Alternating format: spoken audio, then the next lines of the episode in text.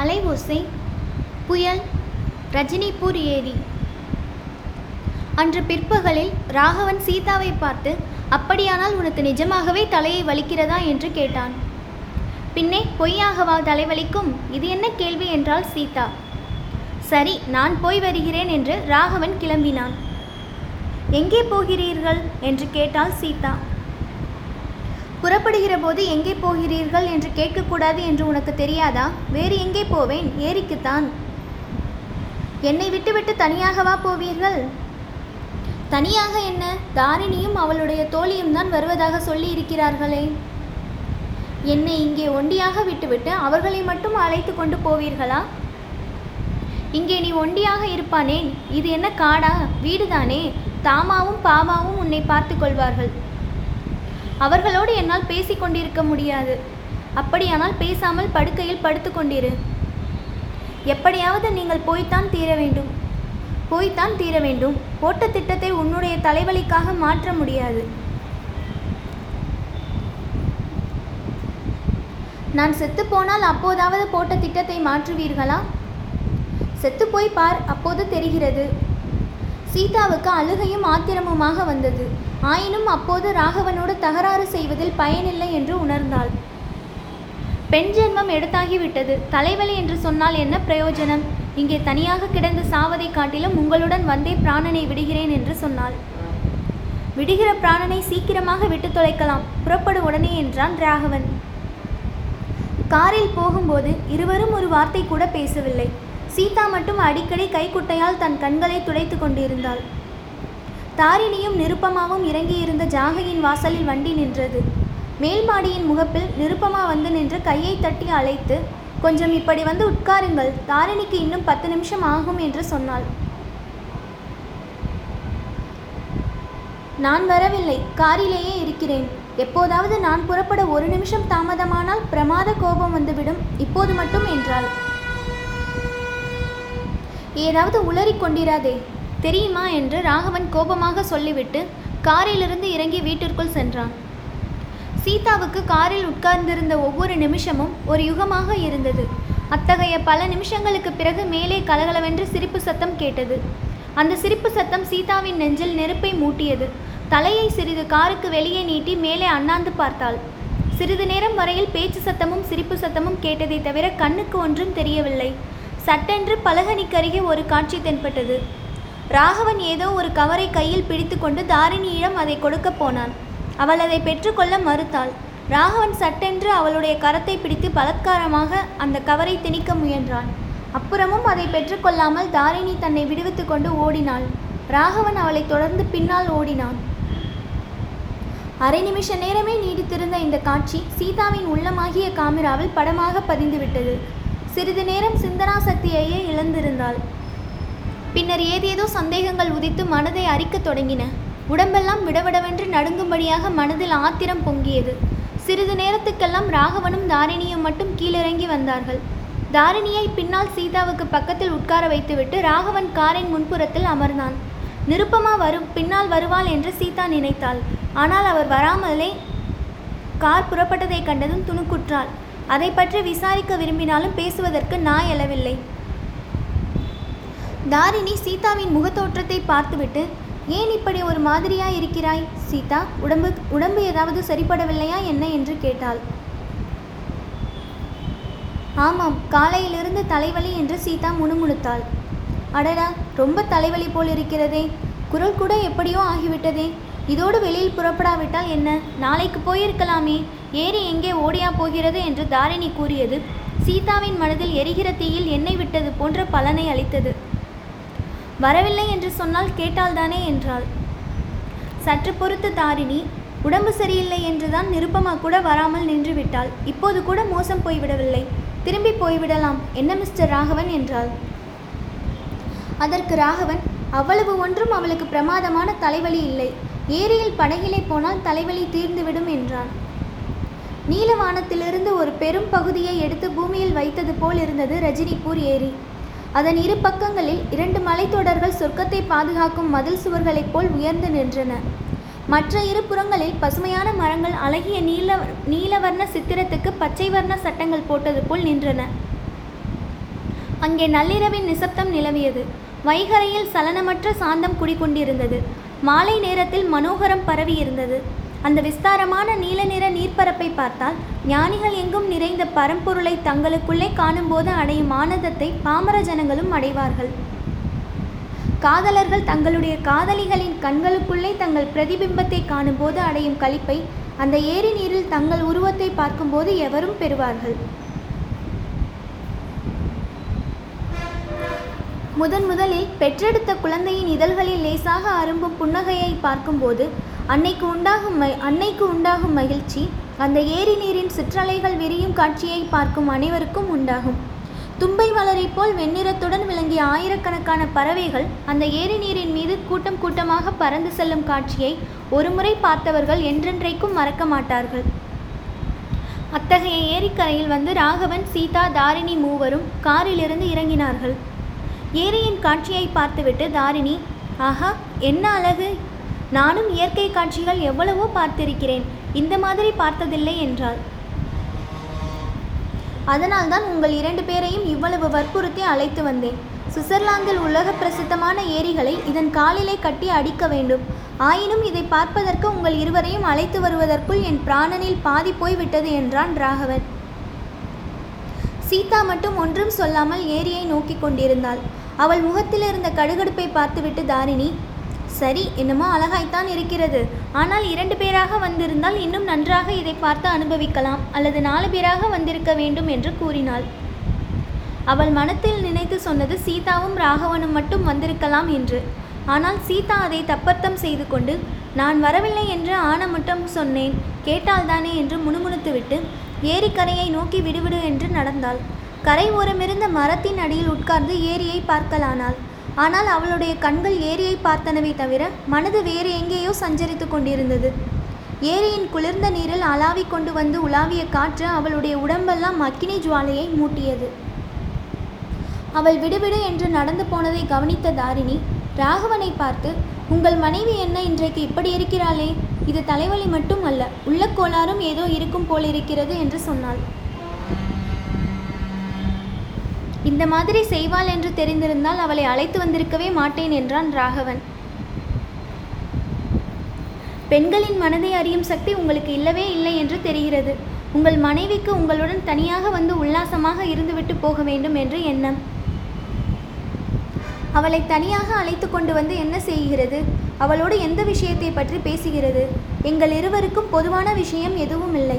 அவளுடைய பேச்சு என் மனதில் ஏறவே ஏறாது. நான் பேசுகிற விஷயம் அவளுக்கு புரியாது. அது யாருடைய தப்பு? அவளை நீங்கள் படிப்பித்து உங்கள் நிலைக்கு கொண்டு வந்திருக்க வேண்டும். இல்லாவிட்டால் உங்களுடன் சமதையான படிப்பில்லாதவளை மனம் செய்து கொண்டிருக்க கூடாது. அப்போது தப்பு செய்துவிட்டு இப்போது இப்படி பேசுவதில் என்ன பயன்? தப்பு என் பேரில் இல்லை தாரிணி. உங்கள் பேரில்தான். உங்களால் வந்த வினைதான் இதெல்லாம். வெகு அழகு. இப்படியெல்லாம் பேசாதீர்கள். உங்கள் மனைவி உட்கார்ந்திருக்கும் இடத்துக்கு நாமும் போகலாம் வாருங்கள். இல்லாவிட்டால் அவளுடைய கோளாறு இன்னும் அதிகமாகிவிடும். அதிகமானால் ஆகட்டும். அதை பற்றி எனக்கு கவலை இல்லை என்றான் ராகவன். ஆயினும் தாரிணி போகத் தொடங்கியதும் அவளை பின்பற்றி அவனும் போனான். இருவரும் ஏரி ஓரம் சென்று சீதாவின் பக்கத்தில் உட்கார்ந்தார்கள். ஏரிக்கரையில் படகு ஒன்றும் இல்லை. ஆனால் ஏரியில் சில படகுகள் மிதந்து சென்று கொண்டிருந்தன. அவை ஏரியின் நடுவில் இருந்த சோலை சூழ்ந்த ஒரு சிறு தீவை நோக்கி போய்க் கொண்டிருந்தன. அந்த தீவின் உயரமான மரங்களின் மத்தியில் ஒரு பெரிய மாளிகை காணப்பட்டது. அந்த மாளிகை யாருடையது என்று தாரிணி கேட்டாள். சரித்திர நிபுணராகிய தங்களுக்கு இது தெரியாதா என்ன? பழைய சரித்திரத்தை தான் ஆராய்வீர்கள் போலிருக்க போலிருக்கிறது. இந்த சமஸ்தான ராஜாவின் அரண்மனை தான் இது. காலம் சென்ற பெரிய ராஜா உயிரோடு இருந்தபோது இந்த மாளிகையில் அடிக்கடி வசிப்பாராம். அவருடைய உல்லாச கேளிக்கைகள் எல்லாம் இதிலே தான் நடக்குமாம். உங்களுக்கு தெரியுமோ இல்லையோ? ஐந்தாறு வருஷத்துக்கு முன்னால் இந்த நாட்டின் ராஜாவை கொல்வதற்கு பம்பாயில் ஒரு முயற்சி நடந்தது. கொல்ல முயற்சித்தவள் ஒரு ஸ்திரீ. பத்திரிகைகளிலே கூட பிரமாதப்பட்டது. ஆனால் அந்த முயற்சி பலிக்கவில்லை. கொலை செய்ய முயற்சித்த ஸ்திரீ இரண்டு வருடம் கடுங்காவல் தண்டனை அடைந்ததுதான் லாபம். கத்திக்காயம் கூட படாமல் அப்போது ராஜா தப்பிவிட்டார். இரண்டு வருஷத்துக்கு முன்பு அதிக குடி காரணமாக செத்தொழிந்தார். இப்போதுள்ள ராஜா யார்? அவருடைய குணம் எப்படி? என்று தாரிணி கேட்டாள். இப்போதுள்ள ராஜா சிறு பையன் டேராடூனில் படிக்கிறான். நாம் இறங்கி இருக்கிறோமே அந்த வீட்டில் வசிக்கும் திவான் ஆதிவராகாச்சாரியார் தான் இப்போது ராஜ்ய நிர்வாகம் செய்து கொண்டிருக்கிறார். அப்படியானால் இப்போது ராஜ்யம் நன்றாக நடந்து வருகிறதாக்கும்? ஏதோ சுமாராய் நடந்து வருகிறது. ஆனால் பழைய ராஜாவின் துர்மந்திரியாய் இருந்த விநாயகராவ் மாதோங்கர் இன்னும் உயிரோடு இருக்கிறான். அரண்மனையிலும் சரி சமஸ்தானத்திலும் சரி. அவனுடைய அட்டூழியங்கள் அதிகம். திவானும் அவன் விஷயத்தில் கொஞ்சம் ஜாக்கிரதையாய் இருந்து வருகிறார். இல்லாவிட்டால் ஏதாவது இல்லாதது பொல்லாததை கிளப்பிவிட்டு திவானுடைய வேலைக்கே உழை வைத்து விடுவான். ஆரம்பத்தில் வேறு கவனமாக இருந்த சீதா பம்பாயில் ரஜினிபூர் ராஜாவை கொல்லும் முயற்சி நடந்ததை பற்றி காதல் விழுந்ததும் அவர்களுடைய பேச்சில் கவனம் செலுத்தலானாள். ராகவன் மாதோங்கரை பற்றி சொல்லி முடித்ததும் பம்பாயில் இந்த ஊர் ராஜாவை குத்தி கொள்ள முயற்சி அந்த ஸ்திரீ யார் என்று கேட்டாள். ஓஹோ நீ கூட கவனித்து கொண்டிருக்கிறாயா? அந்த ஸ்திரீ யாரோ தெரியாது. சிலர் அவளை ஹிந்து ஸ்திரீ என்றார்கள் சிலர் அவளை முஸ்லிம் ஸ்திரீ என்றார்கள். ஒரு சிலர் அவளை தென்னாட்டை சேர்ந்தவள் என்றும் சொன்னார்கள். யாரா இருந்தால் என்ன? பெரிய ராட்சசியா இருக்க வேண்டும். பட்ட பகலில் கொலை செய்ய முயற்சிப்பதற்கு அவளுக்கு எத்தனை தைரியம் இருந்திருக்க வேண்டும் என்றான் ராகவன்.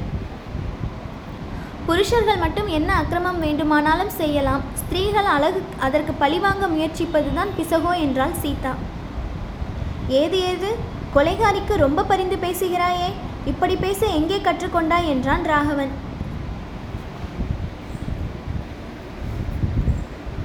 தாரிணி குறுக்கிட்டு அந்த ஸ்திரீ பிறகு என்ன ஆனாலாம் தெரியுமா? என்று கேட்டாள். இத்தனை நேரம் மௌனமாய் இருந்த அவளுடைய குரலில் இப்போது அதிசயமான மாறுதல் காணப்பட்டது. முன்னே சீதாவின் குரல் நடுங்கியது போல் இப்போது தாரிணியின் குரல் குரலும் நடுங்கிற்று. ஆனால் ராகவன் அதை கவனியாமல் யாருக்கு தெரியும்? இரண்டு வருஷம் சிறையில் இருந்துவிட்டு வெளிவந்த பிறகு எங்கே போய் கொட்- கெட்டலை கெட்டலைகிறாளோ? அதை பற்றி நமக்கென்ன கவலை? என்றான். சீதாவின் மனதில் பம்பாயை விட்டு தான் ராஜம்பேட்டைக்கு புறப்படுவதற்கு சில நாள் முன்பு கையில் கத்தியுடனேயே ஒரு ஸ்திரீ வந்திருந்த சம்பவமும் ரயில் ஏறும்போது பத்திரிகையில் படித்தறிந்த விஷயமும் அப்போது தன் மனதில் ஏற்பட்ட சந்தேகமும் இப்போது டில்லிக்கு வந்த பிறகு அன்றொரு நாள் சாலை முனையில் அதே ஸ்திரீயை கையில் கத்தியுடன் பார்த்த விஷயமும் நினைவுக்கு வந்தன. அதையெல்லாம் பற்றி பிரஸ்தாபியாமல் வாயை மூடிக்கொண்டிருந்தாள். அவளுடைய மனம் ஸ்திரீ வைத்திருந்த கத்தியின் மேல் அடிக்கடி சென்றது. அவள் இந்த ஊர் ராஜாவை குத்தி கொள்ள முயன்றதற்கு தக்க காரணம் இருந்திருக்க வேண்டும். என்ன அக்கிரமம் செய்தானோ என்னமோ. ஆனால் புருஷர்கள் மட்டும்தானா அக்கிரமம் செய்கிறார்கள்? ஸ்திரீகளும் தான் செய்கிறார்கள். உதாரணமாக இந்த தாரிணியை போன்ற வெட்கங்கெட்ட ஸ்திரீயை பற்றி என்ன சொல்வது? இப்படிப்பட்டவர்களை குத்திக் கொன்றால் கூட பாதகமில்லை தன்னிடம் மட்டும் இப்போது ஒரு கத்தி இருந்தால்? தன்னுடைய எண்ணம் எவ்வளவு பயங்கரமான காரியத்தை நோக்கி போய்க் கொண்டிருக்கிறது என்பதை உணர்ந்த சீதா திடுக்கிட்டு தாரிணியின் முகத்தை நோக்கினாள். அவளுடைய நெற்றியில் இருந்த இரத்த காயம் கண்ணில் பட்டது. ஆஹா நல்ல வேலை செய்தான் சூர்யா. அவன் மட்டும் இப்போது இங்கிருந்தால் எவ்வளவு நன்றாயிருக்கும்? தன்னை விட்டு ஒரு நிமிஷ நேரமும் அகலாமல் உற்சாகமாக பேசிக் கொண்டிருப்பான் அல்லவா? அவன் இங்கே இருந்தால் இவர்கள் இருவரையும் நாம் லட்சியம் செய்ய வேண்டியதே இல்லையே. இந்த சமயத்தில் படகு ஒன்று கரையை அணுகியது. படகில் ஏறிக்கொண்டு வந்தவர்கள் கரையில் இறங்கினார்கள். இந்த படகை அமர்த்தட்டுமா? ஏரியில் போய் வரலாமா? என்று ராகவன் கேட்டான். தாரிணி நான் தயார் போகலாம். ஆனால் உங்களுடைய மனைவி என்ன சொல்கிறாளோ என்றாள். அவளும் தானே வருகிறாள்? அப்படி அவள் வர இஷ்டப்படாவிட்டால் இங்கேயே கரையில் இருக்கட்டும் நாம் இருவரும் போய் வரலாம். இப்படி சொல்லிவிட்டு ராகவன் வாடகை பாட படகு அமர்த்தி கொண்டு வருவதற்காக சென்றான். ராகவன் அப்பாலே சென்றதும் தாரிணி சீதாவை பார்த்து சீதா உனக்கு ஏதாவது என் பேரில் கோபமா? ஒரு மாதிரியா இருக்கிறாயே? என்று கேட்டாள். ஒரு மாதிரி என்ன ஒரு மாதிரி? எப்போதும் இந்த லட்சணம்தான் என்று சீதா முணுமுணுத்தாள். மறுபடியும் கோபமாகவே பேசுகிறாயே? நான் உன்னோடு சிநேகமாய் இருக்க விரும்புகிறேன் சீதா என்றாள் தாரிணி. எதற்காக? நீயும் நானும் முன்பின் பார்த்தது கூட இல்லையே என்று சீதா சொன்னாள். இதற்கு பதில் சொல்ல முடியாமல் தாரிணி திகைத்து போனாள். சற்று பொறுத்து சீதா உன் கழுத்தில் ஒரு ரத்தினஹாரம் போட்டிருக்கிறாயே அது ஏது? என்று தாரிணி கேட்டாள். சீதா திடுக்கிட்டாள். அவள் மனதில் என்னவெல்லாமோ உருத்தெரியாத சந்தேகங்கள் உதித்தன. இந்த பாதகி எந்த விதத்திலாவது நம்மை கெடுத்து விடுவது என்று தீர்மானித்திருக்கிறாள் போலிருக்கிறது. ஒருவேளை நம் பேரில் திருட்டு குற்றம் சாட்டப் போகிறாளோ என்னவோ? ஐயோ இந்த நேரத்தில் சூர்யா இங்கு இல்லாமற் போய்விட்டானே. தாரிணி மறுபடியும் சீதா நான் கேட்டது உன் காதில் விழவில்லையா? கழுத்தில் ஒரு ரத்தினஹாரம் போட்டுக்கொண்டிருக்கிறாயே அது ஏது? என்று கேட்டேன் என்றாள். என் அம்மா எனக்கு கொடுத்தால் நீ எதற்காக கேட்கிறாய்? ஒருவேளை நான் அதை திருடிவிட்டேன் என்று உனக்கு என்னமோ என்றாள் சீதா. ஐயோ என்ன கொடூரமாக பேசுகிறாய்? அந்த ரத்தினஹாரம் ரொம்ப அழகாயும் வேலைப்பாடாயும் இருக்கிறபடியால் எங்கே செய்தது என்று தெரிந்து கொள்வதற்காக கேட்டேன். அதற்கேன் இத்தனை கோபப்படுகிறாய்? எனக்கு ஒன்றும் கோபமில்லை. கோபமில்லை என்றால் சரி உன் அம்மாவுக்கு எந்த ஊர் சீதா? உன் பிறந்தகம் எங்கே? அதையெல்லாம் பற்றி இப்போது ஒன்றும் என்னை கேட்க வேண்டாம். என் மனது சரியில்லை. அது ரொம்ப நன்றாய் தெரிகிறது என்றாள் தாரிணி. ராகவன் வாடகைக்கு படகு அமர்த்தி கொண்டு வந்து சேர்ந்தான். சீக்கிரம் படகில் ஏறுங்கள். ஏற்கனவே ரொம்ப நேரமாகிவிட்டது என்றான்.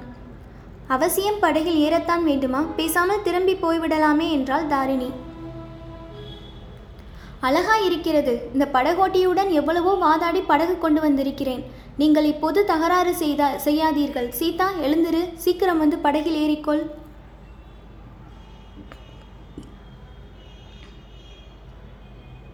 சீதா எழுந்து வந்தாள். அவளுடைய கையை பிடித்து படகிற்குள்ளே ஏற்றிவிட்டான் ராகவன். பிறகு தாரிணி தயக்கத்துடன் வந்து தானாகவே படகில் ஏற முயன்றாள். அது சாத்தியப்படவில்லை. படகு நகர்ந்து நகர்ந்து சென்று கொண்டிருந்தது. சொன்னால் கேட்கிறீர்களா? இங்கே கையை கொடுங்கள் என்று கூறி ராகவன் தாரிணியின் கையையும் பிடித்து படகிற்குள் ஏற்றிக்கொண்டான் தாரிணி சீதாவின் பக்கத்தில் போய் உட்கார்ந்து கொண்டாள். ராகவன் அவர்களுக்கு எதிரே இருந்த படகு சட்டத்தின் மீது உட்கார்ந்தான். படகு நகரத் தொடங்கியது. இதற்கிடையில் திடீரென்று வானம் கருத்து மேகமண்டலங்கள் திரளுவதையும் காற்று பலமாக அடிக்கத் தொடங்கியிருப்பதையும் அவர்கள் யாரும் கவனிக்கவில்லை. ஏரிக்கரைக்கு அவர்கள் வந்த சமயம் ஏரியின் நீர்ப்பரப்பில் கடற்கரை மணலில் தோன்றுவது போன்ற பூ அலைகள் எழுந்து சத்தமின்றி விருந்து பரவி மீண்டும் ஜலத்திரளில் மௌனமாக கரைந்து கொண்டிருந்தன. இவர்கள் ஏறிய படகு புறப்பட்ட சமயத்திலோ அலைகள் ஒரு அடி உயரம் எழும்பி விழுந்தன. ஆங்காங்கு அலைகளின் நுனியில் வெண்ணுரை வெண்ணுரை காணவும் ஆரம்பித்திருந்தது.